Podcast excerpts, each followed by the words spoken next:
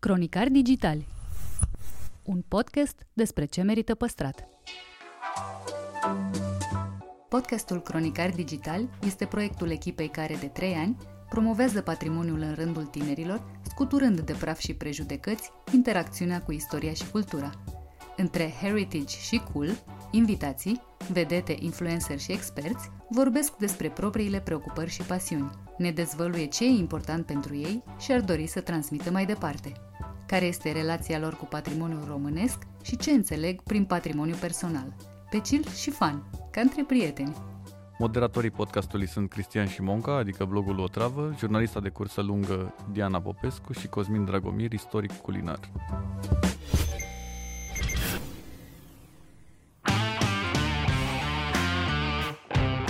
Horia Roman Patapievici dezvăluie modul neașteptat în care izolarea l-a readus în lumea adolescenței, își amintește cum a început pasiunea sa pentru muzica rock? Nu, nu era o trupă, erau câțiva colegi de liceu cu care încercam să, să dăm o expresie personală, să, să imităm ceea ce ascultam în continuu. Și ne explică legătura dintre un poem celebru și satul în care își petrecea vacanțele. Interviu în secțiunea Patrimoniu personal, realizat online. Salutare tuturor! Invitatul meu de astăzi este un reper al culturii române, un cărturar. Poate că unora li se pare un personaj sobru și inaccesibil, posesor de papion și de soclu, însă cei care îl cunosc știu că este un bon viveur, un om cu umor aparte și un povestitor fermecător. Domnule Horia Roman Patapievici, bun venit la Cronicari Digitali! Bună ziua, doamna Popescu, care pe al culturii și om cocoțat pe soclu, vă spun cu umilitate, nu sunt toate acestea. Perfect, asta încerc să, să-i lămuresc și pe cei care nu vă cunosc foarte bine, pentru că apropiații dumneavoastră pot uh, depune mărturie în instanță că lucrurile Îmi amintesc interviul încântător despre copilărie pe care mi l-ați acordat acum câțiva ani și din care am aflat o mulțime de lucruri uimitoare, surprinzătoare despre copilul Horia. Dacă l-ați întâlnit acum, pe puștul de altă dată, ce ar avea să vă reproșeze? L-ați trădat în vreun fel? Când vorbim de trădări, așa cred, nu, nu, nu spunem și-a trădat copilăria, ci spunem și-a trădat adolescența.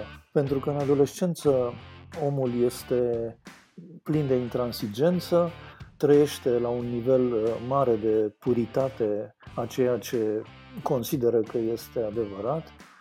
E o epocă a idealurilor cuprinse sau văzute sau trăite într-un mod foarte idealist. Și atunci întrebarea ar fi dacă m-aș întâlni cu adolescentul care am fost, ce mi-ar putea reproșa el uh, admițând faptul că Uh, orice om își trădează adolescența. Puritatea, idealurile, idealismul de atunci. Și mă gândesc așa, doamna Popescu. Mi-am petrecut tot anul trecut al pandemiei în casa părinților, dezgropând, recitind, revăzând scrierile mele de atunci. Prin scrieri, vă rog să nu înțelegeți nimic pompos, că nu sunt lucruri pe care să le pot publica. Uh, e vorba de notițele mele, de însemnările mele, de diferite bucăți literare pe care le scriam atunci, fie eseuri multe neterminate sau cele mai multe neterminate, schițe privitoare la reverii, intuiții și poeme, multe poeme scriam pe vremea aceea. Și mi-am trecut timpul uitându-mă în ele și ce am văzut, acum vă răspund invers decât eu, cel de acum, de la 63 de ani, îl întâlnesc pe puștulică de atunci. Și e ceva care mi-a trezit respect la el. Uh, la cel care atunci avea 14, 15, 16 ani. Se lua extraordinar de mult în serios. Dar nu ca oamenii care sunt lipsiți de simțul umorului, ci ca unii care nu vor să piardă nicio clipă. Asta îmi place la adolescentul care am fost extraordinar de mult. Acum, ce ar putea spune el despre mine astăzi? Uh, răspunsul meu e nu știu pentru că am avut norocul să pășesc deja în uh, vârsta bătrâneții, ca să spun așa, acel puștulică pe care îl admir extraordinar pentru faptul că vrea să nu piardă nicio clipă, nu putea să încapă ceea ce eu am aflat sau am devenit, sau, ca să folosesc o imagine genetică, ce a devenit el în mine, el, adolescentul care am fost. Spuneți că apreciați la adolescentul care ați fost faptul că se lua foarte tare în serios, că nu pierdea nicio clipă. Care sunt celelalte calități de demult care vă ajută și astăzi și peste ce defecte v-ați străduit să treceți? E defectul fundamental al omului prostia. Dar nu pot să spun că am depășit cu succes. Uh, Pare absolut improbabil în cazul dumneavoastră. Nu, nu, nu, oamenii sunt proști. Cum spunea Alexandru Paleologu, suntem proști mai tot timpul, dar uneori avem accese de inteligență. nu prea multe. e ceva, e un fel de prostie fundamentală în, în om care îl face să iroșească sau să înjosească. Pentru că valoarea morală se bazează pe îndurare, se bazează pe înțelegerea adâncă a faptului că ești vulnerabil, ești muritor și dacă îi faci rău cuiva, ești exact, exact în situația răului pe care îl faci. Dar venind uh, la întrebarea dumneavoastră, cred că defectul cu care orice om trebuie să se lupte este faptul de a fi prost în situație dată. Adică a nu avea discernământ, a trece pe lângă ce îi se oferă, a fi rău, a-l înjosi pe celălalt. Astea sunt defecte fundamentale care produc uh, majoritatea relelor din lumea noastră, din societate. Dar pentru că m-ați întrebat de calități... Și n-aș vrea deloc să trecem peste ele. E ceva care vine din uh, copilărie și din adolescență. Nu spun deopotrivă, pentru că sunt uh, virtuți separate, dar de care am devenit foarte conștient în ultimii ani. Din copilărie vin două lucruri care sunt legate.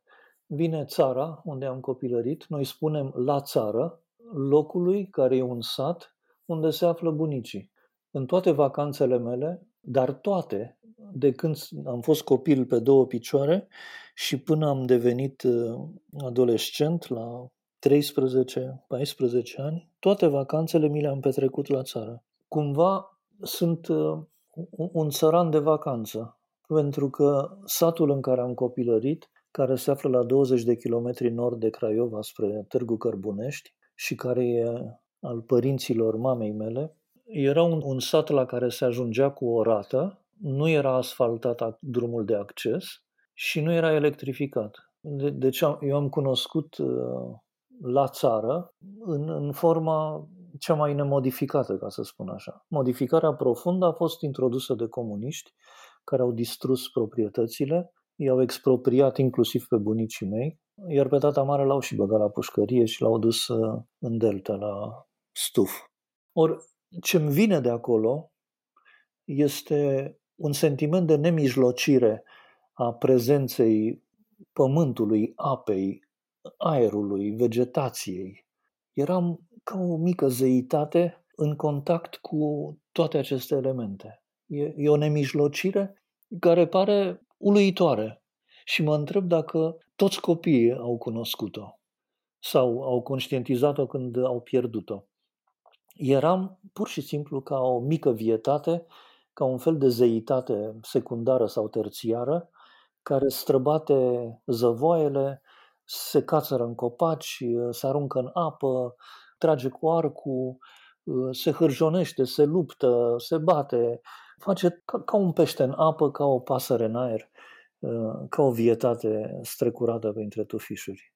Și figura tutelară a bunicilor mei pe care poate că sunt oamenii pe care îi admir cel mai mult din, din viața mea, cumva înaintea părinților, două figuri extraordinare.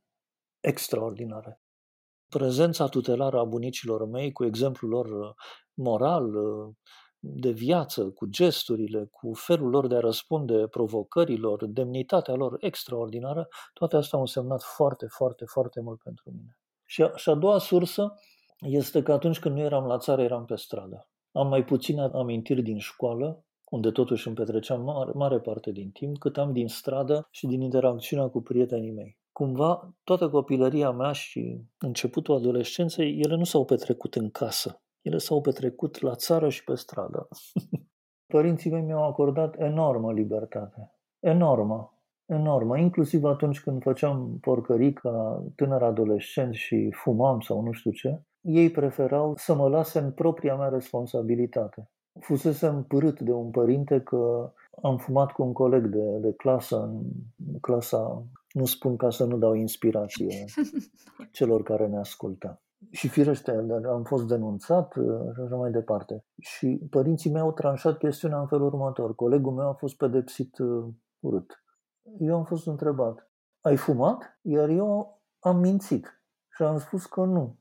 Știam că mint, dar tatăl meu care mă confruntase știa deopotrivă că mint. Și în mod foarte inteligent a optat să-mi lase responsabilitatea de a decide dacă trăiesc în minciună sau dacă ies din minciună. Și, eu, și el mi-a spus, dacă îmi spui că nu ai fumat, atunci te cred.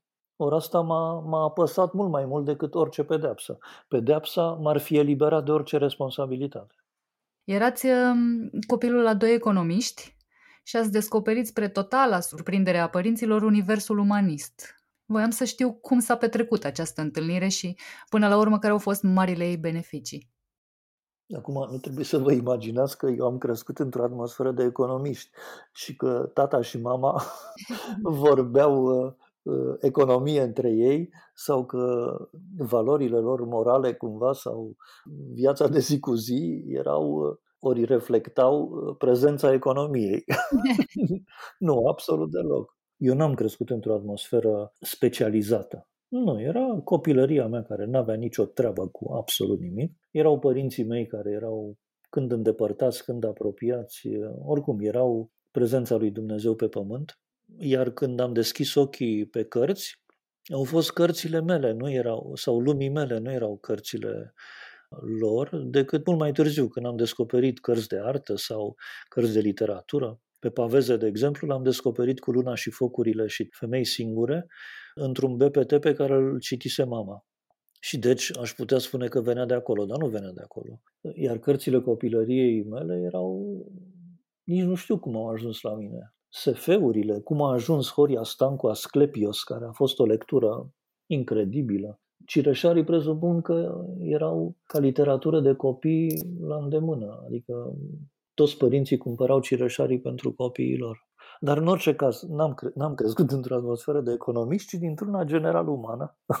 Știu că aveți și o pasiune pentru, pentru benzi desenate.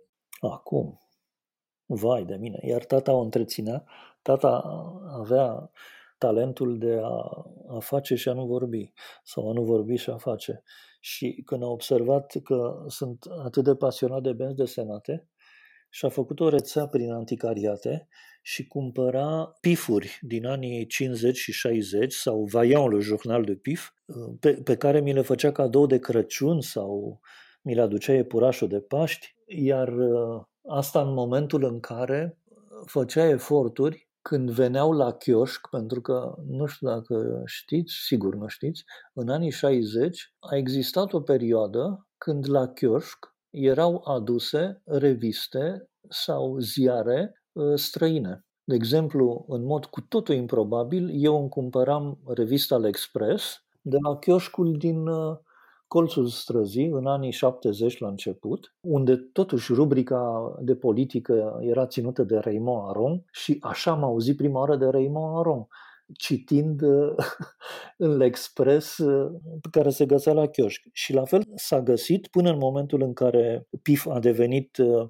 a început să fie vândut cu gadgeturi, din clipa aia nu s-a mai găsit pentru că toată lumea vrea gadgeturile și ca atare PIF a dispărut. Iată un bonus care i-a făcut mai mult rău decât bine. Da, clar, clar. Vorbim despre pasiunile dumneavoastră vechi, o alta este muzica rock. Nu știu câte lume e la curent cu, cu această dragoste a dumneavoastră și cu faptul că ați cântat la chitară, într-o trupă. Voiam să vă întreb ce alte pasiuni improbabile mai aveți. Nu, nu era o trupă, erau câțiva colegi de liceu cu care încercam să, să dăm o expresie personală, să, să imităm ceea ce ascultam în continuu. Retrospectiv vorbind, pasiunea pentru muzică rock e, să știți, foarte complexă, pentru că ea era în mod fundamental o opțiune valorică pentru Occident și nu pentru produsele culturale ale lumii mele, comuniste. Știți cum știu asta? Pentru că uh, disprețuiam, refuzam inclusiv lucrurile de calitate produse atunci în cultura populară în țara mea. Trupele care cântau mi se păreau net inferioare pentru că lor le lipsea ceva ce cei de dincolo aveau, o componentă a libertății, a contestației, a expresiei de sine însuși uh, liberă, un fel de, de sfidare a regulilor cretine. Toate astea le, le simțeam când ascultam un Bob Dylan sau rockul hard uh, de la sfârșitul anilor 60, începutul anilor 70, decât când ascultam ceva de calitate, cum era Roșu și Negru pe vremea aia, sau uh, Sphinx cu piesele din perioada aceea. Nu, nu simțeam uh, o cultură a libertății. Când a apărut muzica disco în a doua parte a anilor 70, uh, inclusiv cu ABBA, care este o muzică care azi îmi place, pe vremea aia o detestam. Uh, după cum uh, Blondie, care îmi place cu Debbie Harry, foarte mult uh, astăzi, atunci îi uram pur și simplu, pentru că simțeam că corup muzica mea. Nu erau suficient de liberi. Nu, erau, erau sinistri muzical. Mă, mă, îi detestam, îi detestam. Iar Bee Gees era ceva care îmi producea urticarie, îmi făcea zona zostă. Vă rog să nu-mi spuneți că astăzi vă plac până și Bee Gees. Nu, nu, deloc. deloc. Dar Debbie Harry îmi place foarte mult. Debbie Harry este o zeiță. Da, și, uh, și ABBA, e un grup genial, cred. Genial. Dar, uh, dar pe vremea aia când a apărut muzica disco, uh, mi-a produs o, o repulsie extraordinară care s-a tradus prin faptul că toți anii 80 eu n-am mai ascultat deloc muzică rock. În momentul în care au apărut clipurile muzicale la începutul anilor 90 când canalele muzicale, MTV sau nu mai știu ce era, livrau, eu am fost uluit aproape de unde ajunsese muzica. Eu am rămas numai în anii 70. Iar acolo era vorba de trupele care astăzi se numesc cu nume cretin, rock progresiv. El nu era rock progresiv în raport cu ce progresiv. Nu, era o încercare care astăzi mă, mă emoționează extraordinar de a se lua în serios a unei muzici pe o formulă nouă, simplificată și care pune la originea construcției ei moștenirea Africii și nu moștenirea, să zicem, lumii greco-romane și orientale prin extensie. Adică nu este vorba de tonalități de armonii, ci de ritmică ceea ce în zona noastră a dat expresie unei componente a culturii care este Dionisiacul, despre care și-a dat seama prima oară Nice în nașterea tragediei. Or, muzica rock este o prezență a Africii, a muzicii bazate pe ritm, în tradiția noastră bazată pe tonalitate și armonie. Ori ce au încercat să facă acești tineri pentru că unii erau neverosimil de tineri, mă refer la acei muzicieni în anii 70, a fost să construiască o expresie sinfonică, o expresie cultă a unei muzici care venea din cu totul altă zonă. Genesis cu Peter Gabriel, asta făceau. Jethro Tull cu rădăcinile lor celtice, asta făceau. Emerson, Lake and Palmer, asta făceau. King Crimson și toată lumea de, de pe vremea aia din rockul progresiv. da, da, da. În momentul în care Peter Gabriel și uh, Genesis s-au despărțit, după capodopera lor, care este una dintre capodopere, care este discul dublu Lamb Lies Down on Broadway, nici el nu a mai fost la înălțimea acelei strădanii, deși el a rămas foarte bun, iar grupul, uh, căzut sub influența lui Phil Collins, o influență catastrofală, a devenit un grup de muzică ușoară, un fel de dans pătaru al muzicii rock. Iertați-mă, poate că, poate că vă place Phil Collins. Nu, nu sunt un fan, sunt un fan Peter Gabriel, dar asta nu e, nu e relevant uh, pentru discuția noastră. Oamenii care, care ne ascultă vor să știe lucruri despre dumneavoastră. Cronicari Digital e un podcast care are două mari teme, patrimoniul cultural și patrimoniul personal, aș fi vrut să știu cum arată um, cufărul comorilor lui Horia Roman Patapievici. Ce ați adunat în el? Obiecte, oameni, emoții? Nu știu dacă comorile se adună. A aduna este sub specia lui a avea. Și mă întreb dacă ceea ce suntem poate fi posedat. Adică dacă poate fi avut. Nu, nu prea cred asta. Cum a spus, uh, patrimoniu? Cultural și patrimoniu personal. Uneori sunt unul și același. Da. E, bun, există pentru fiecare un patrimoniu personal, care unor se intersectează cu cel uh, cultural, cum ați spus, în oameni, locuri, nu știu dacă obiecte, dar locuri, oameni și emoții, da, sigur, experiențe, întâlniri, dar toate astea nu sunt uh, în om ca o expresie a posibilității de a le poseda după plac sau a dispune de ele tot așa după plac. E un regim al lui a fi, nu este un regim al lui a avea. Și doar asta avem cu adevărat ce suntem. Restul sunt posesii, iar cu aceste posesii, cum știți, nu ne ducem în cer. Nu, nu ai cu adevărat ceea ce ești decât atunci când îl capeți prin altul. Noi intrăm în posesia emoțiilor noastre sau le avem în genere numai pentru că ele sunt legate de întâlnirea cu altul. De unul singur, nimeni nu, nu e nimic și nu are nimic. Vorbim despre a fi și despre a avea Trăim niște vremuri în care nu avem prea multe posibilități de a călători fizic. E, a devenit foarte complicat lucrul ăsta acum. Unde vă refugiați mental, ce anume vă păstrează intacte curiozitatea, entuziasmul descoperirii și, nu știu, tonusul psihic? Cum v-am spus, anul trecut mi-am petrecut uh, timpul uh, redescoperind uh, sursele adolescenței mele. Iar asta mi-a umplut tot anul. A fost anul uh, unei recluziuni foarte severe. Dacă țineți minte, câteva luni nu s-a mers deloc la serviciu, s-a lucrat numai de acasă și nici după aceea viața noastră socială a fost ca o sită în care găurile sunt uh, înguste. Și deci, într-adevăr, omul a fost uh, obligat să își schimbe raportul cu propria sa interioritate. Dar da, formula este totuși generală și cea de totdeauna. Omul care e undeva și fiind acolo regretă că nu e în altă parte, asta e formula nefericirii. Or, toți înțelepții, Seneca, Marcus Aurelius, când ești undeva, chiar prin constrângere, trebuie să, să înțelegi acest lucru ca pe o, o viață a ta ci nu ca pe o interdicție de, de a fi. Eu zic că putem să aplicăm această formulă care... În, în mod sigur, în mod sigur. E o formă de prostie să regreți oriunde ai fi, să regreți că nu ești în altă parte. Ești tu însuți. Oriunde te-ai duce, te duci cu tine însuți. Și atunci, de ce să regreți că nu ești undeva, de vreme ce și acolo tot cu tine însuți ar fi? Există vreun vis de demult la care vă mai întoarceți așa din când în când și pe care vă tot promiteți că îl veți împlini? Aș fi vrut să fiu un scriitor bun. Nu știu dacă sunt. Când uh, puștiulică fără frică de 13 ani scria cu dorința nesăbuită de a se măsura cu cei mai mari. Asta am pierdut. Știu că nu sunt printre cei mari, nu știu dacă sunt printre cei buni, Așa că la acest uh, vis nu mă pot întoarce pentru că îi cunosc uh, posibilitățile.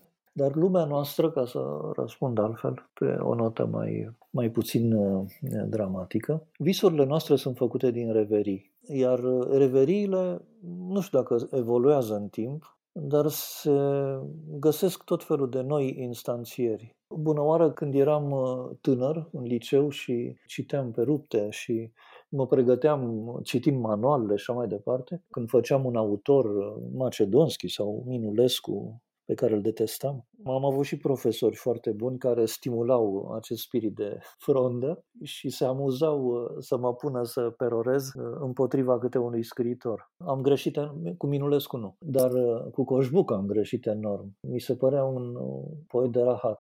Ori el este un poet formidabil dar nu aveam organ pentru asta. Cum nu aveam organ pentru Macedonski, care mi se părea când pompos, când sentimentaloid, când pur și simplu vid, cu o oarecare tehnică literară bună. Toate astea s-au schimbat foarte mult în mine și semnul este că atunci când l-am citit pe Macedonski, deși profesora de limba română ne-a atras atenția asupra valorii cu totul speciale a rondelurilor, n-am avut nicio priză, nicio priză asupra lor. Și nu pot să înțeleg, nu pot, cum anume am putut să trec peste un rondel cum este rondelul trecutului, nu știu dacă îl știți, în care este vorba exact, dar exact de satul copilăriei mele. Pentru că eu știam că de la Gâldan, ăsta e numele oltenesc al uh, iazului din care se ia apă pentru udarea grădinii.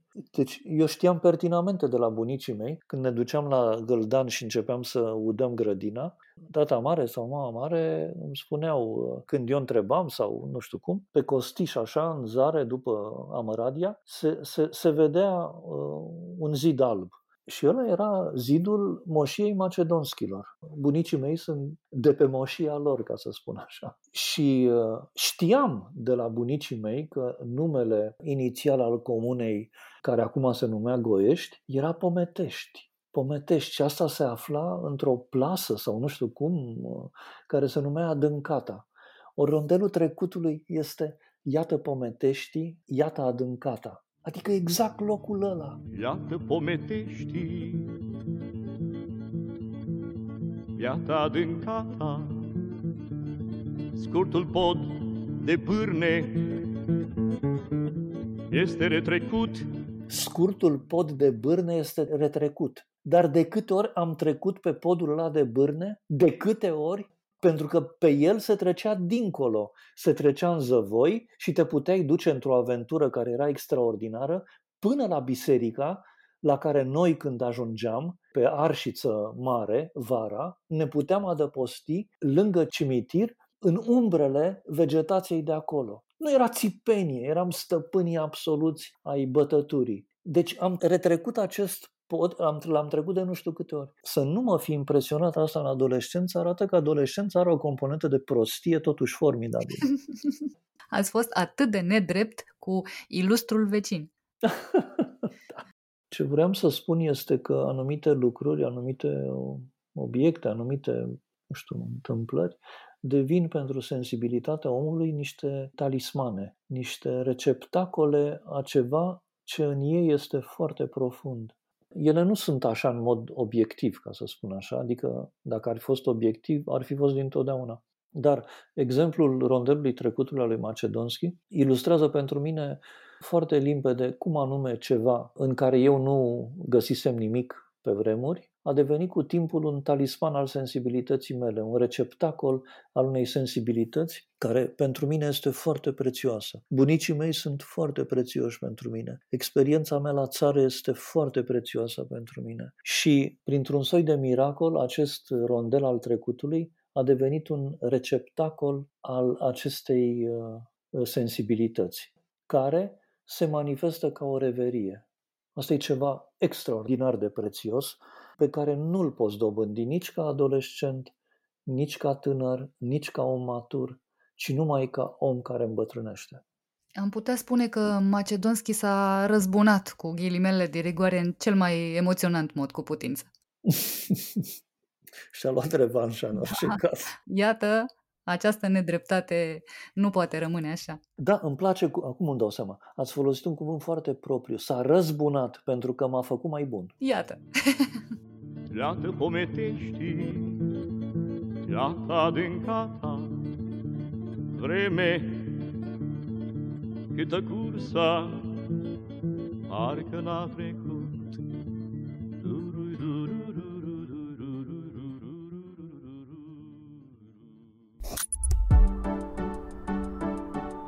Cronicar Digitali, un podcast despre ce merită păstrat, este susținut de Telecom România. Partenerul nostru crede în importanța fiecărei povești și în puterea tehnologiei de a ne reconecta la emoție.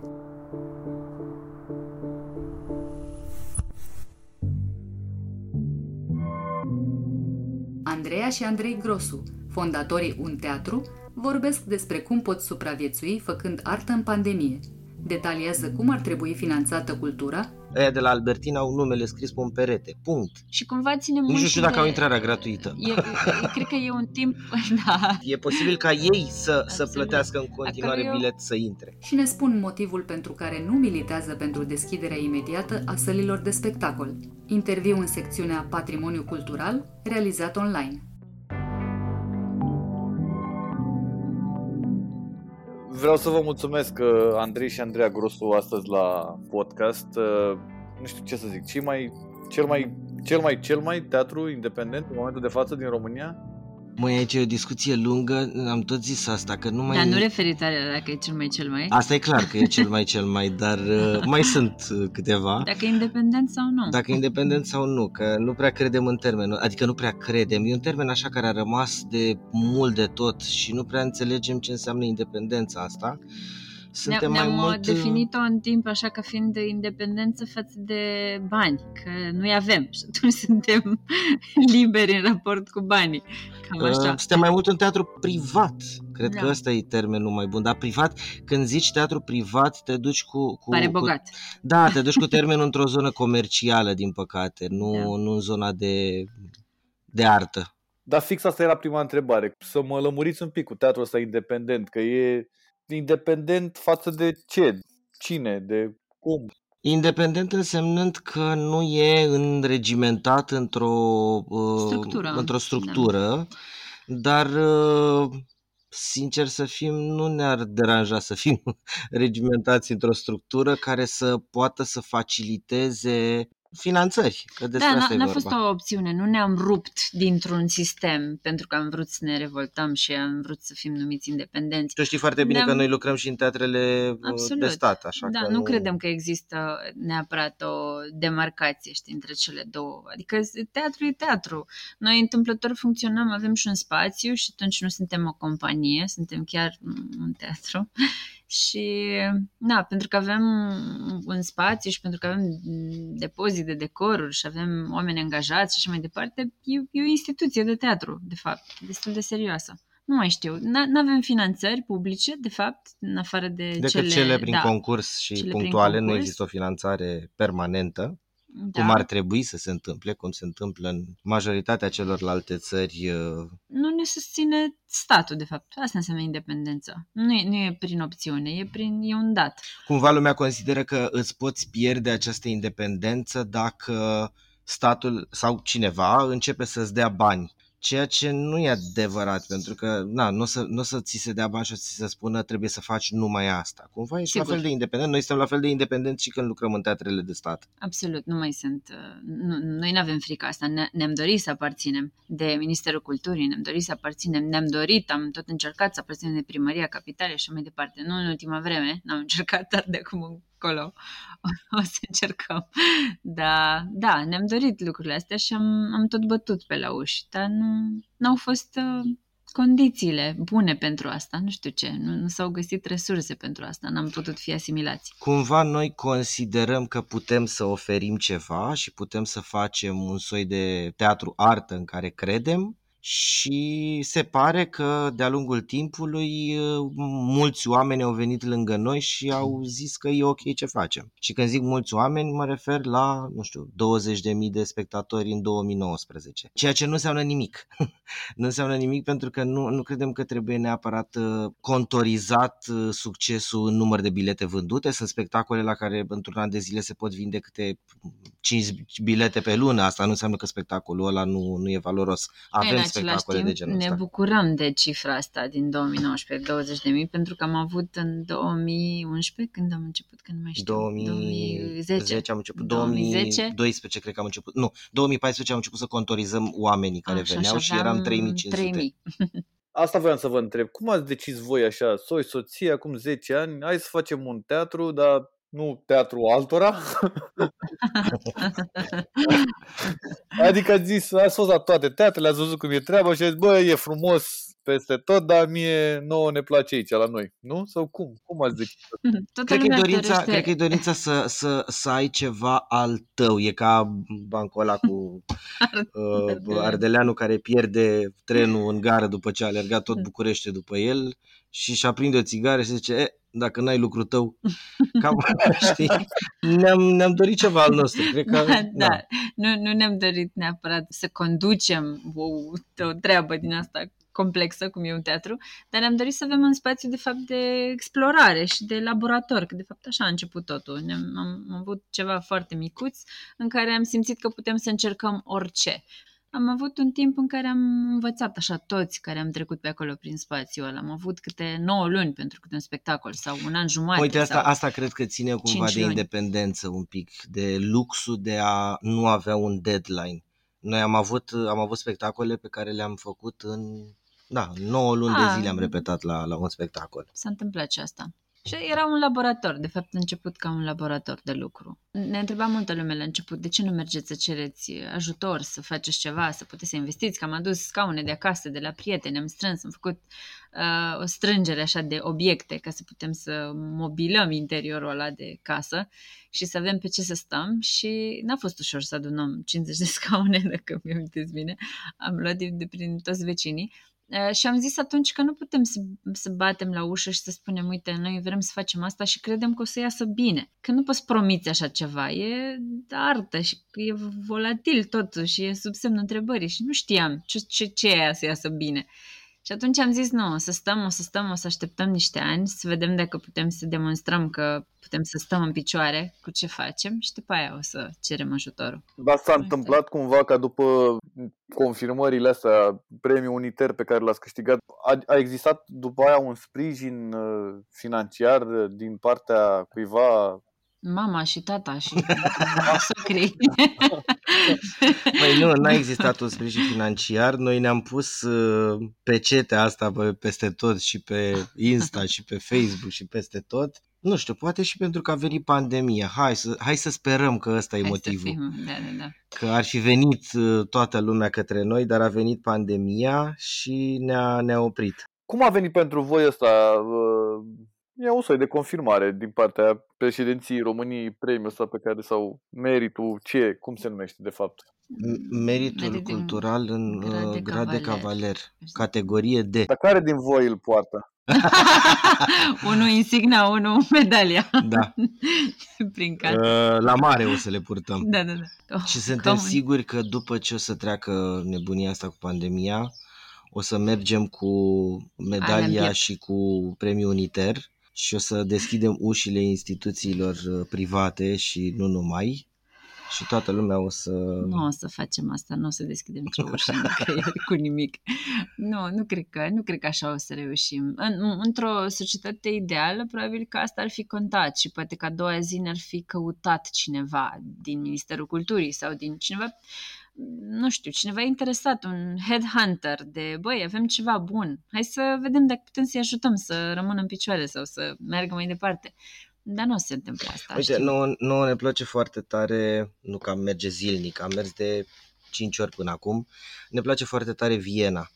Și în Viena există un spațiu care se cheamă Muzeum Scoartier și mai există un celebru muzeu care se cheamă Albertina.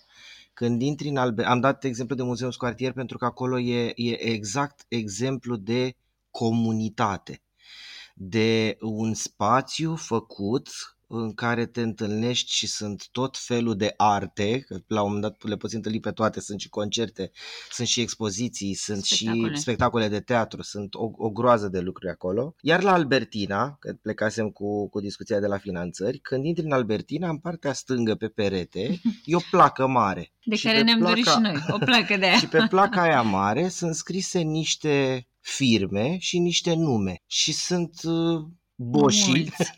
care au zis, hai Boși. să facem noi muzeul ăsta Albertina, să fie Mm. cum vrem noi. Da, acum vrei să trec numele pe undă? Știu că se practică. Acum ai dat un exemplu de o țară foarte, foarte civilizată. Se poate treaba asta, doar că într-o discuție pe care am avut-o cu un... Uh, nici nu mai știu de la ce firmă era, eram cu Andrei, Știu.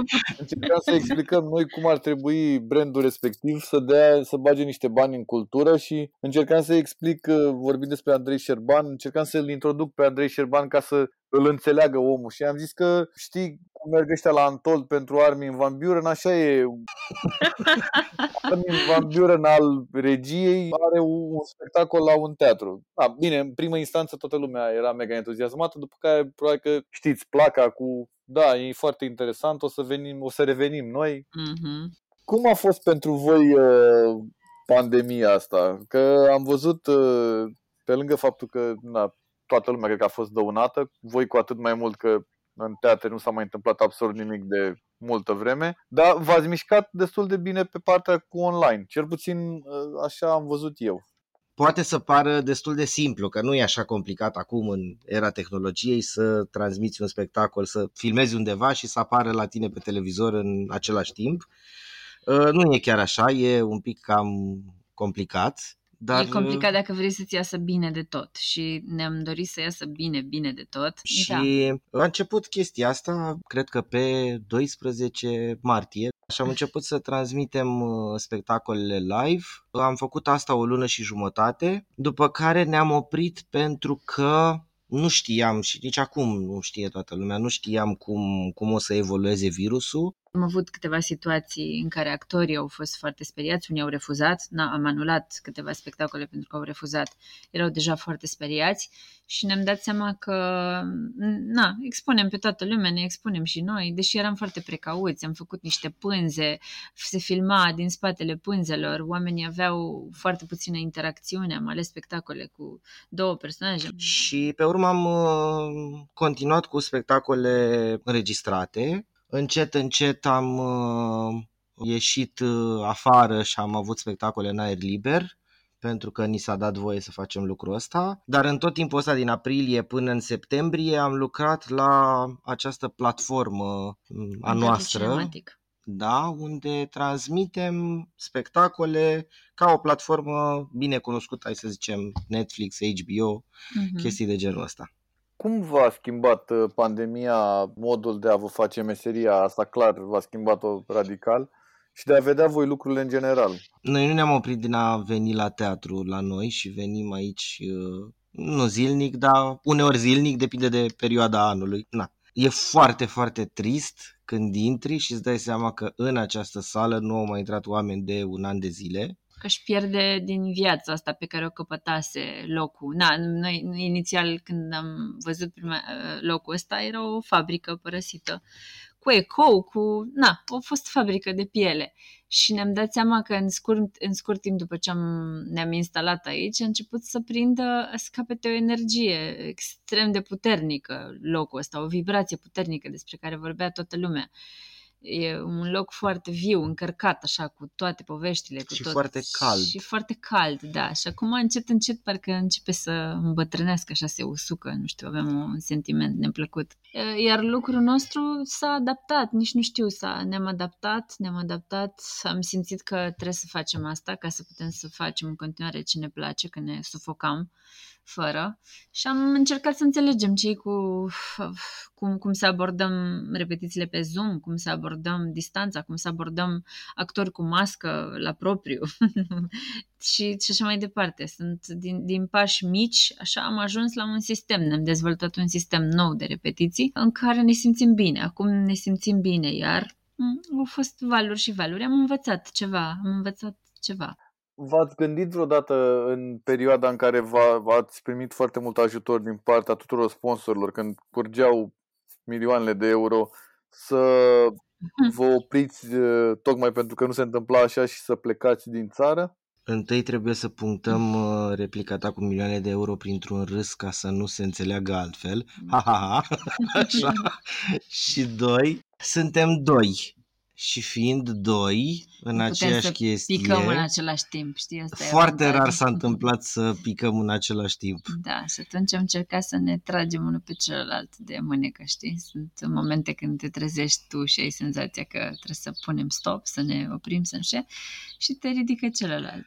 Pentru că vorbeați mai devreme de Viena, ați încercat probabil să vorbiți cu diversi oameni și să le arătați că există niște exemple în uh, lumea asta civilizată de teatre care funcționează în condiții normale, adică ați zis, ați vorbit cu cineva și a zis, da mă, uite, vreau, cred foarte tare în toată treaba asta, aș vrea să pun și eu niște bănuți acolo?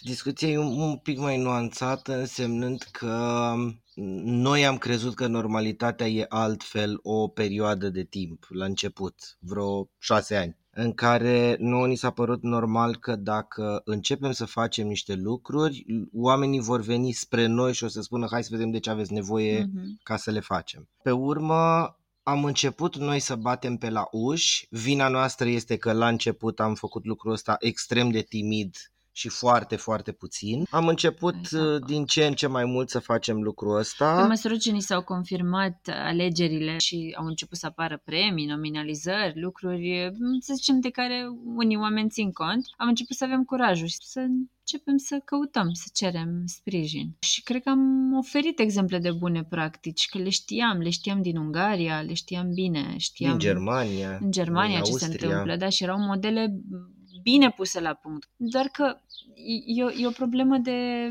de interes aici. Dacă pe tine ca brand, nu vorbim de instituțiile publice de stat acum, dacă pe tine ca brand, ca și companie uriașă, te interesează să vii să spui, adică să-ți faci o campanie de, de vizibilitate prin cultură, dacă și Din deocamdată păcate, nu. totul e înțeles în, în zona asta de ce câștig eu dacă fac lucrul Mhm. ăsta. Nu, e- nu e neapărat ceva pe care poți să pui mâna. Eu pun 10 lei Mhm. în un teatru și cu siguranță voi câștiga 20. Fals. Nu- Nu e o investiție de genul ăla, e o investiție de imagine. E- Încă, da, încă ne luptăm cu chestia asta. Ni se cer, bun, în toate proiectele. Câte bilete gratis uh, primesc?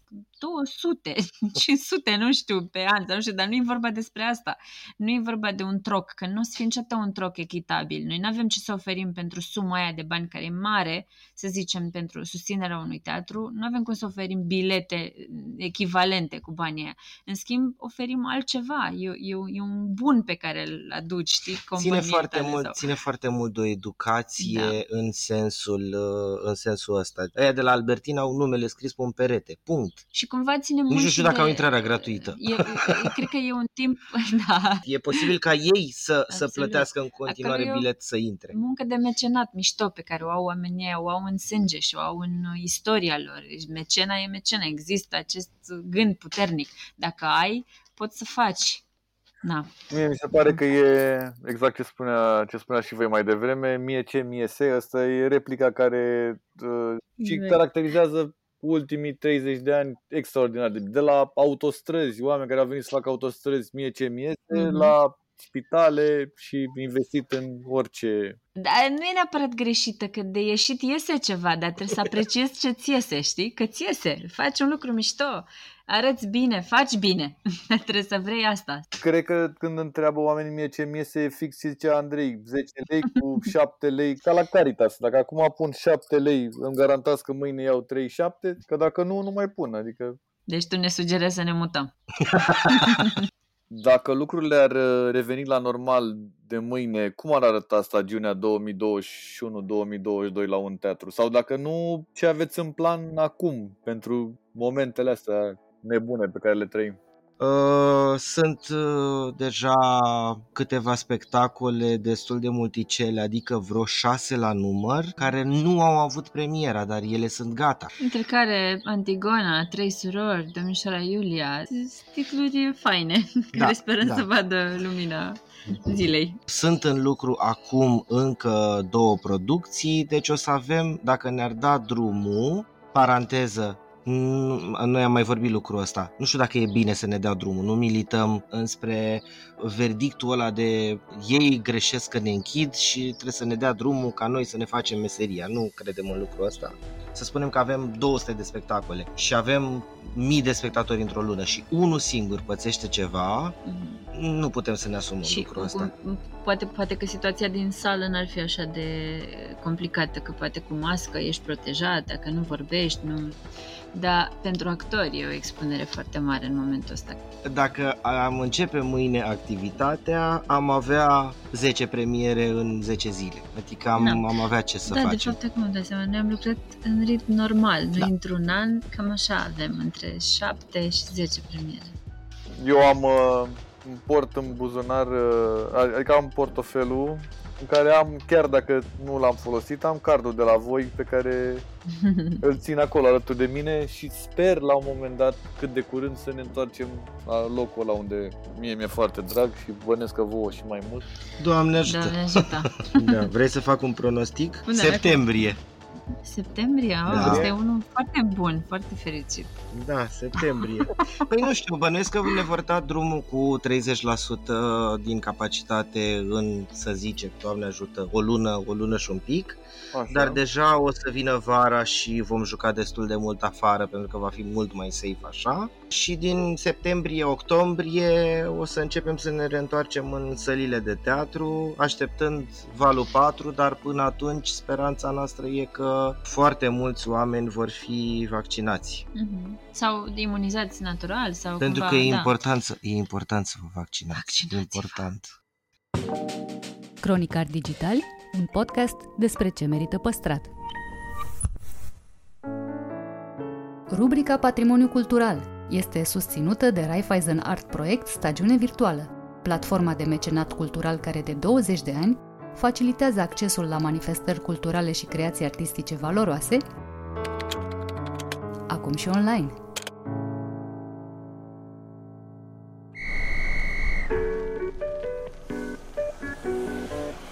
Povești greu de crezut. Mituri care au pus la treabă imaginația a generații întregi. Oameni și proiecte nebunești. Ce este adevăr și ce este invenție? Uneori, realitatea își scoate pălăria în fața unei născociri irezistibile. Cu vorba bună, este rubrica în care îți spunem ce lucruri incredibile am mai aflat. În episodul de azi, Centrul Cultural Nică Petre din Brăila. Ce te așteaptă când ajungi la Brăila? Amintirea fostului oraș cosmopolit, clădiri excepționale în ruină, mult patrimoniu abandonat și prea puțină speranță. Dintre reperele urbei, doar Teatrul Maria Filoti, monument de arhitectură vechi de peste 150 de ani, pare să-ți redea optimismul, continuându-și semeț parcursul după consolidarea și restaurarea din anii 80. Totuși mai există cel puțin un loc din Brăila în care merită să petreci câteva ceasuri de tihnă și bucurie. Centrul Cultural Nică Petre, dedicat unuia dintre artiștii noștri vizuali cel mai apreciați în afara granițelor. Instituția a fost înființată în anul 2001 pentru a pune în valoare opera sculptorului Nică Petre, donată Muzeului Brăilei Carol I.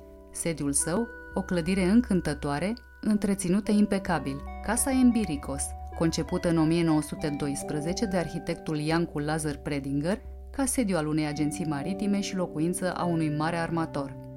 În anul 1927, când afacerile companiei au scăzut dramatic, clădirea a fost cumpărată de Societatea Meseriașilor Breileni. Între august 1944 și 1958 a fost ocupată de armata sovietică, după care a adăpostit succesiv un spital și o policlinică.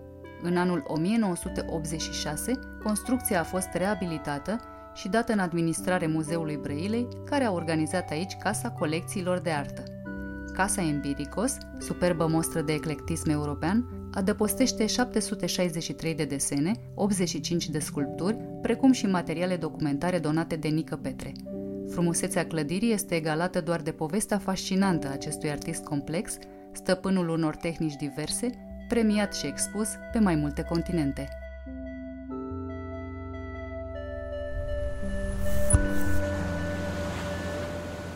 Cronicar Digital, un podcast despre ce merită păstrat.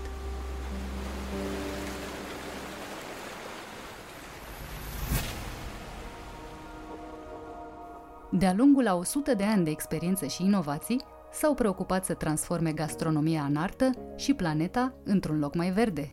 Rubrica Mâncarea e cultură este susținută de Electrolux, designed in Sweden.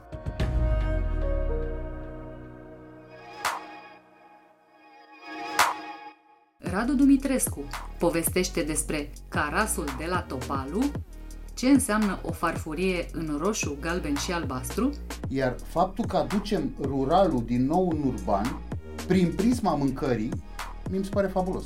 și despre curajul de a crea un meniu întreg pe bază de urzici. Interviu în rubrica Mâncarea e cultură, realizat față în față cu respectarea normelor de distanțare. În antropologie există un, un moto, societatea într-o farfurie, m, care spune că un fel de mâncare sau ceremonialul din jurul mesei spun foarte multe despre o epocă, despre un loc. Cum se vede România în momentul de față din prisma a două farfurii? Una de la Topalu, de la părinții tăi și una din restaurantul tău, mai fancy, mai o mâncare urbană, mai spre fine dining. Mă, antropologie, neantropologie, mâncarea e mai mult decât un combustibil. Deci plecăm de aici, da? Probabil că și ei au descoperit că oamenii ăia, dacă la început mâncau pentru că aveau nevoie de energie, după care și-au dat seama că, de fapt, în jurul mâncării se întâmplă toată viața noastră. Da? De la naștere și până la moarte, noi interferăm cu mâncarea. Și nu pentru ca să trăim. Nu, nu, nu pentru că avem nevoie de energie, ci pentru că avem nevoie de mâncare. Mâncarea este parte din viața noastră. Ne naștem, se pune masă. 18 ani majorat, 14 ani liceu, mese. Da? Scoți o gagică în oraș. Masă. Murim. Pomană. Antropologic vorbind, mâncarea e parte din noi, din totdeauna. Și repet, nu ca și combustibil, ci pentru că ea este acolo. Mă bucur foarte mult că în ultima vreme lumea a început să considere, pentru că noi foarte mult timp, noi românii, în ultimii, nu știu, 80 de ani, ne-am cam dat la o parte, în afară de tradițiile uh, rurale, urbanul a cam dispărut din chestia asta. Nu erau cârcium, nu socializa lumea, nu aveam voie, nu știu ce. Dintr-o dată, efervescența asta a început. Iar faptul că aducem ruralul din nou în urban, prin prisma mâncării, mi se pare fabulos. Pentru că în momentul ăsta, ruralul așa intră în urban. Prin prisma mâncării. Zacuștile, uh, chestiile vechi, bunica, străbunica, tataia, plecăm în vizite în România și pentru că ne spune ceva din punct de vedere al unei farfurii. Mie mi se pare fabulos. Iar uh, referitor la întrebarea ta, cum arată o farfurie a, a, a bunicilor mei? Păi, de acolo a început. Dintr-o farfurie a bunicilor mei, de unde am apărut și eu.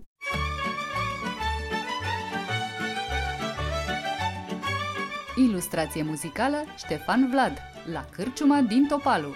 Geampara de pe albumul Pe țărmuri de Dunăriță.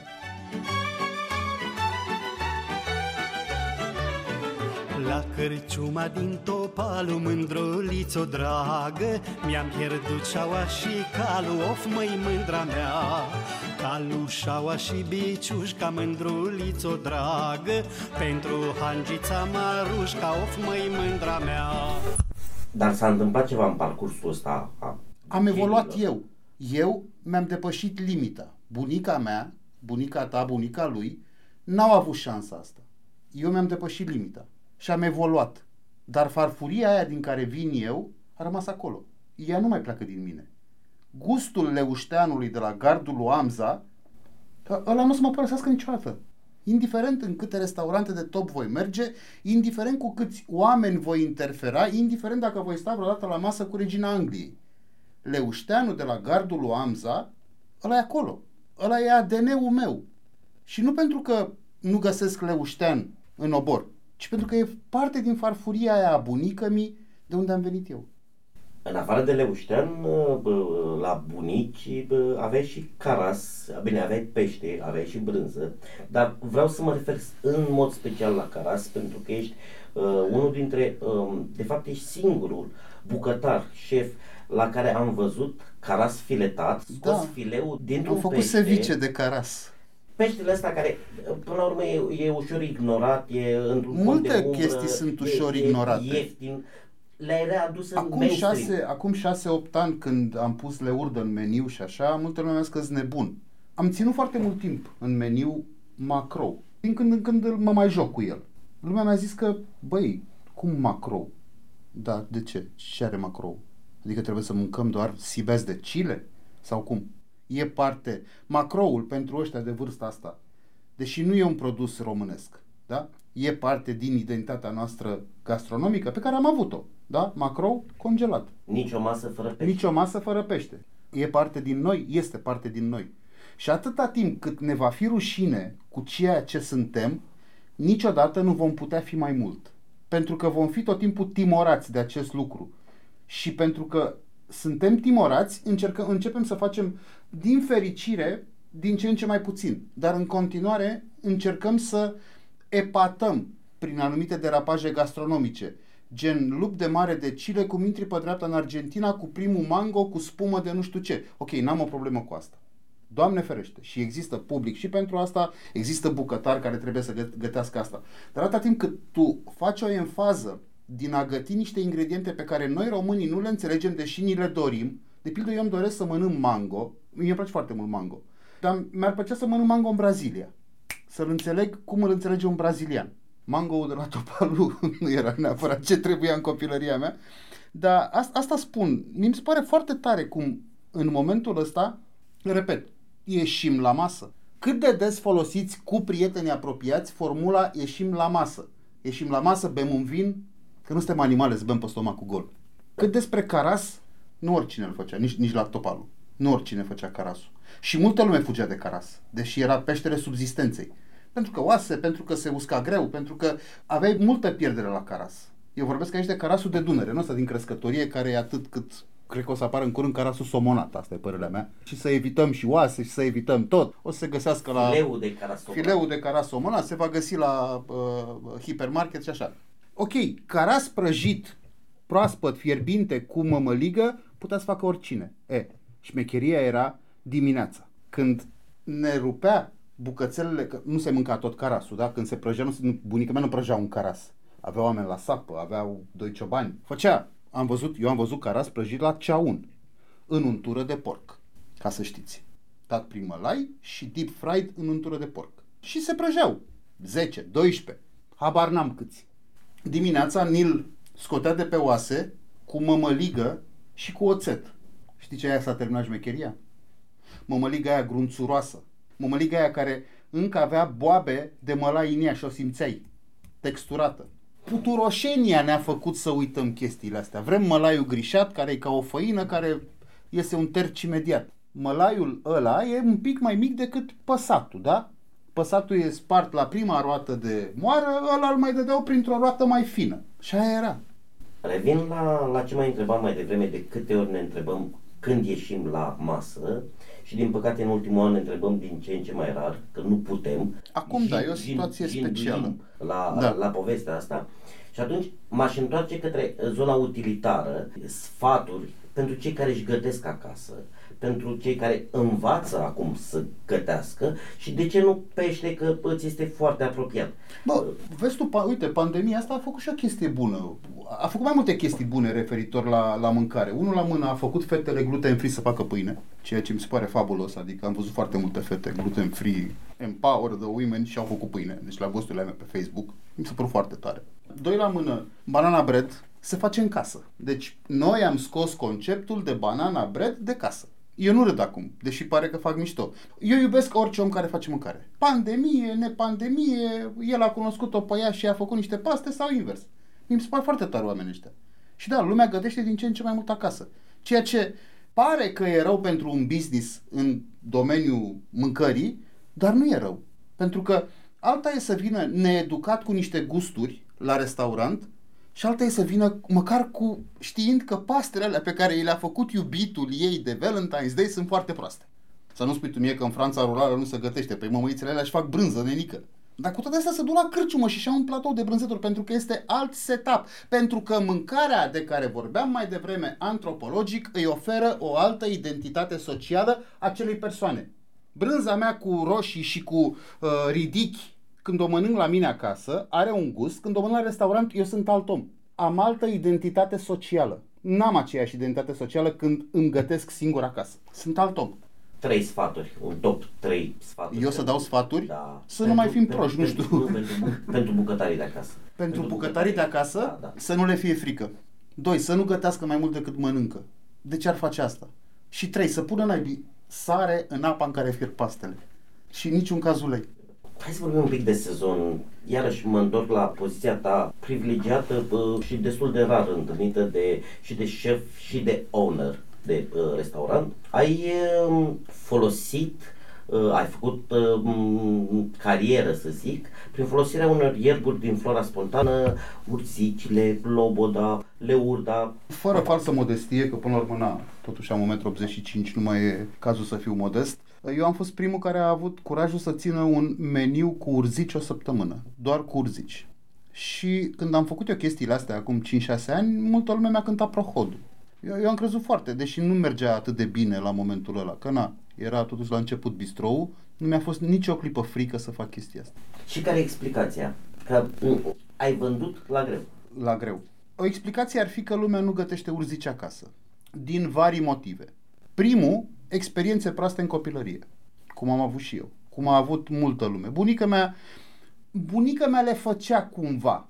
Dar doamnele, băbuțele mele, topolencele mele, fierbeau urzicile, zeama aia pământoasă, super verde închis, da? care mirosea Valea Tătarului la mine de unde le culegeam când era ploaie, usturoi și mămăligă. Nu știu ce să zic. Deși cu apa în care fierbeau urzicile ne spăla pe cap ca să ne crească părul. N-a ajutat.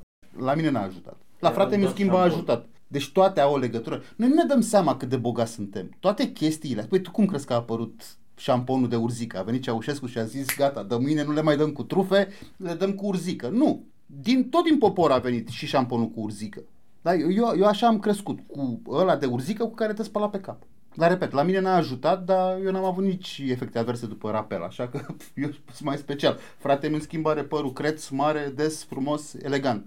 Deci, nu mâncăm urzi, dacă că vorbim de urzici, nu mâncăm urzici pentru că avem o problemă din copilărie. Doi la mână sunt greu de curățat. Adică ultimul eveniment am curățat 20 de kg de urzici și încă simt uh, anumite ce chestii în degete. Și dacă vrei să faci ceva frumos, le iei frunzuliță cu frunzuliță, vlăstărașul din vârf, arunci codița. Acum e mai, mult mai bine să o folosești că încă sunt la început, dar când o să dea căldura în 2-3 săptămâni o să fie lemnoase. După care trebuie să le rafinezi un pic și atunci te gândești, ei cam tot ce ai văzut, eu cel puțin când îmi construiesc o rețetă, iau cam tot ce am văzut eu de-a lungul timpului în gusturi. Și eu ca să nu fac urzici cu mămăligă, că mi se pare banal, toată lumea face urzici cu mămăligă, eu pun mălai în ele. Și pun mălai în ele și dintr-un alt motiv. Pentru că bunica mea, ca să ne facă să mâncăm urzici, le întindea pe un ziar sau pe mușamaua de lucru și presăra mălai. Știi că ni se păreau că ne înțeapă, că na, ne lua la cules de urzici. Și presăra mălai peste ele. Și le făcea așa în palme. Bine, bunica mea care avea palmele bătătorite, pe, nu, cred, nu cred că stă urzica să o fi urzicat pe bunica mea și pe toate babele din topalul. Și făcea așa cu mălaiul și cu urzicile. Le făcea un fel de de-asta, exfoliere, cum se zice la fetele care merg la spa. Și ne spunea că îi rămân pe mână țepii ăia de credeam noi că ne înțeapă și că urzicile sunt bune de mâncat. Și ele fierbea în lapte. Asta am reținut de la bunica mea. Pentru că laptele chimic are tendința să scoată peștele afumat în exces, se fierbe în lapte. Ca să rămână gustul și să duce doar fumul. Are el ceva acolo. Dar să revenim un pic la caras. De câte ori am pus caras în meniu, a fost un mega super hit. Numai că nu prea găsesc caras de Dunăre. Eu încerc să-mi iau pește din surse sustenabile, încerc să obțin factură, pentru că vreau să știu că pescarul ăla este partea unui lanț controlat, că și așa ne-am bătut joc de Dunărea asta pentru 20 de vieți, da, nu noi, oameni în general. Deci nu prea găsesc caras de Dunăre pentru că se prinde puțin, pentru că nu este foarte valoros, pescarul nu e interesat de carasul de Dunăre, pentru că e 10 lei kg, 12 lei kg, îl interesează somnul, crapul cu icre, ștuca cu icre, șalău mare, ce să caută să câștige și el un ban. Deci îl pun foarte rar. Nu-mi place, în schimb, cara, nu-mi place carasul de, de mâl. Nu, nu, nu-l înțeleg. Este mic, este, sigur și cărășeii aia au rostul lor, că dacă îi faci super crunchy poți să-i mănânci ca pe semințe. Dar de mâl eu îl simt, că n-am crescut cu el.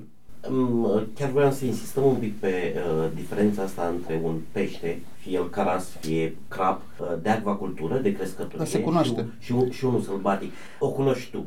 Da. Poate mai ai și un pic de habar, dar hai să Eu vorbim le pentru- spun, eu pentru pun la mine, ascultători, la, pentru la, că- la mine pe social media pun tot timpul diferențele. Și mi-ar plăcea să fie o poliție a peștelui, dacă îi pot spune așa, care să-i amendeze pe aia din obor care păcălesc lumea. De pildă, ei cu o lună, cu o lună înainte de a apărea scrumbia, ei vând scrumbie de Dunăre. Nu, e, nu există așa ceva. Ori e herring, ori este scrumbie de Marea Neagră, care începe să... care e, ace, e același pește, numai că e congelat, o aduc din Grecia, care e același pește. Doar că particularitatea scrumbiei de Dunăre este că ea se îngrașă suficient de mult cât să intre într-un fluviu pe care îl știe doar genetic, ea nu cunoaște fluviul ăla, care de multe ori vine cu o viteză, când, acum, cum e acum, cum se topeză pe zile și acum începe scrumbia să urce. Pentru ea este un chin să urce 102 S-a găsit și la, la, la drobeta Trun Severin s-au găsit bancuri de scrumbie venite din Marea Neagră. Ea vine doar să se înmulțească. Își depune icrele, vine băiatul, depune lapții, își văd de sănătate. Ea este bună. Topolenii, din respect, când eram eu copil, nu prindeau niciodată scrumbia care se întorcea. Nu aveai ce să faci cu ea. Era ca... Știți cum sunt cotoi aia care îți pleacă de acasă când e luna căldurilor la ei? Îți pleacă un cotoi de la gras frumos și după, dispare două săptămâni și când vine acasă ți milă de el. Nu știi ce să-i faci, de el e jigări săracul că e natura lui să se bată, să se mulțească, să alerge după mândre. Așa e și cu scrumbia asta. Când se duce să-și depună icrele, Păi este senzațională. Dar o vezi, e lungă, rotofee, plină de icre, are burta plină. Când se întoarce un alt pește, e ca o sardină. Vorbeai de social media ca să, să fac o mică legătură, să nu sar chiar așa brusc. Pentru cei care te urmăresc, ești recunoscut pentru luările tale de poziții în calitate de șef și owner de restaurant Așa. față de anumite comportamente ale unor clienți. Nu neapărat că le dai peste nas, dar pui punctul pe rană cum ar arăta un, un, un mic cod, așa, 3-4 reguli de bune maniere ale clientului, care să aibă și respectul pentru restaurator. Măi, deci clientul meu, stăpânul meu, nu există, la mine cel puțin. Nu, nu există niciodată. Clientul meu este partenerul meu. În momentul ăla noi avem o simbioză. Tu îmi dai niște bani, dar nu mi dai degeaba că mă cheamă până Radu Dumitrescu și sunt eu drăguț și am eu 1,80 m sau por 44 la picior. Nu, tu îmi dai banii aia pentru că eu ți ofer ceva. Faptul că revii, deja avem o relație. Pentru că cel mai greu lucru într-un restaurant este să-l faci să revină. Prima oară este cel mai ușor să-l aduci. Social media, endorser, ce vrei tu, trei poze frumoase, lumea este curioasă. Tocmai pentru că se leagă cu ce spuneam la început, mâncarea este parte din identitatea noastră, da? Oamenii vin după mâncare, vin pentru că au auzit, vin pentru că au văzut. E foarte ușor să te promovezi acum. E, greu începe când tu ai venit luni la mine, ai mâncat, revii vineri. Abia atunci e pentru mine mai greu decât a fost luni. E, pentru că ți-a plăcut prima oară, nu vrei să fie prost. Vrei să fie cel puțin la fel de bun ca prima oară. Și atunci presiunea deja e pe umerii mei. Dar noi avem o relație. Deci el nu el, el are cum să fie stăpânul meu, cum nici eu nu sunt stăpânul lui, evident. Noi suntem, din momentul ăla, suntem parteneri. Da, cod de bune maniere. Pentru că vorbim de social media, mi-ar plăcea, prin lege, mie mi-ar plăcea să dea o lege în momentul ăsta, prin care așa să zică, clientul de restaurant, obligații. Să verifice înainte unde merge. E atât de simplu. Să citească social media. Toți avem telefon mobil, nu mai există, nu există scuza că nu am, da? Să vezi ce face ăla acolo. Pentru că atunci îți, când mergem într-un loc nou, și când ieșim de obicei la cârciumă, vrem să ne simțim bine. Și atunci nu vreau să mă enervez de la început. Nu o să mă duc niciodată la ro vegan să cer o friptură de porc. Deși eu nu știu ce înseamnă ro vegan. Dar dau și eu un... unde vreau să mănânc? Ro vegan pe puțul zanfir. Ro vegan puțul zanfir. Păi ce faci, tată? Că ăștia au numai caju, numai chia, numai respect pentru ce fac ei acolo. Dar eu nu o să mă duc niciodată acolo. Decât dacă vreau să mănânc chestiile astea. Asta ar fi una. Doi la mână, n-aș vrea să vii să-mi faci tu mie rețetele. Pentru că altfel treci în locul meu și vine în locul tău. Adică sălățică la pulpa asta de rață primim sau parmezan, extra parmezan? Nu. Răspunsul este nu. Eu, eu am învățat acum ceva ani de la un băiat cu două stele Michelin din Franța și se întâmpla în Normandia chestia asta și am mâncat o supă clară de leuștean. Asta m-a atras că îi citisem, vezi, exact se leagă cu ce spuneam mai devreme. Eram prin zona aia prin Franța și am vrut să merg și într-o cârciumă upscale. De obicei merg în taverne și în birturi, care îmi plac foarte mult. Și am văzut chestia asta cu Leuștean și în secunda aia zis, gata, eu vreau să mănânc aici. Este Leușteanul parte din mine, vreau să mănânc aici.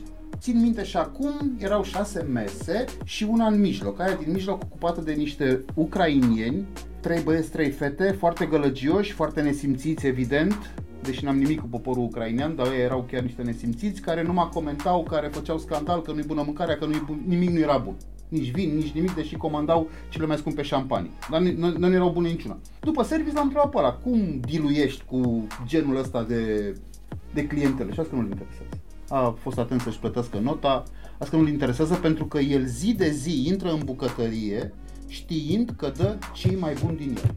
El nu face rabat de la munca lui și de la idei. El, el nu se prostituează dacă astea sunt ideile mele, eu încerc să mi le aplic cât mai bine, conform conștiinței mele de bucătar.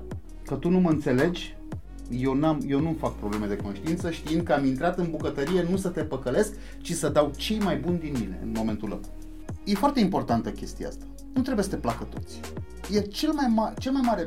Mă uit la băieții ăștia tineri care sper că ascultă acum, încearcă să fie plăcuți de toată lumea. Bă, mi se pare cel mai păcătos. Pentru că obosești psihic să alergi după unanimitate în aprecieri. Este păgubos. Alegeți oamenii cu care rezonezi, ăia sunt. This is excellent. Doamnelor și domnilor, Madlena Săptămânii. What is this? Schwarzwälder Kirschtorte.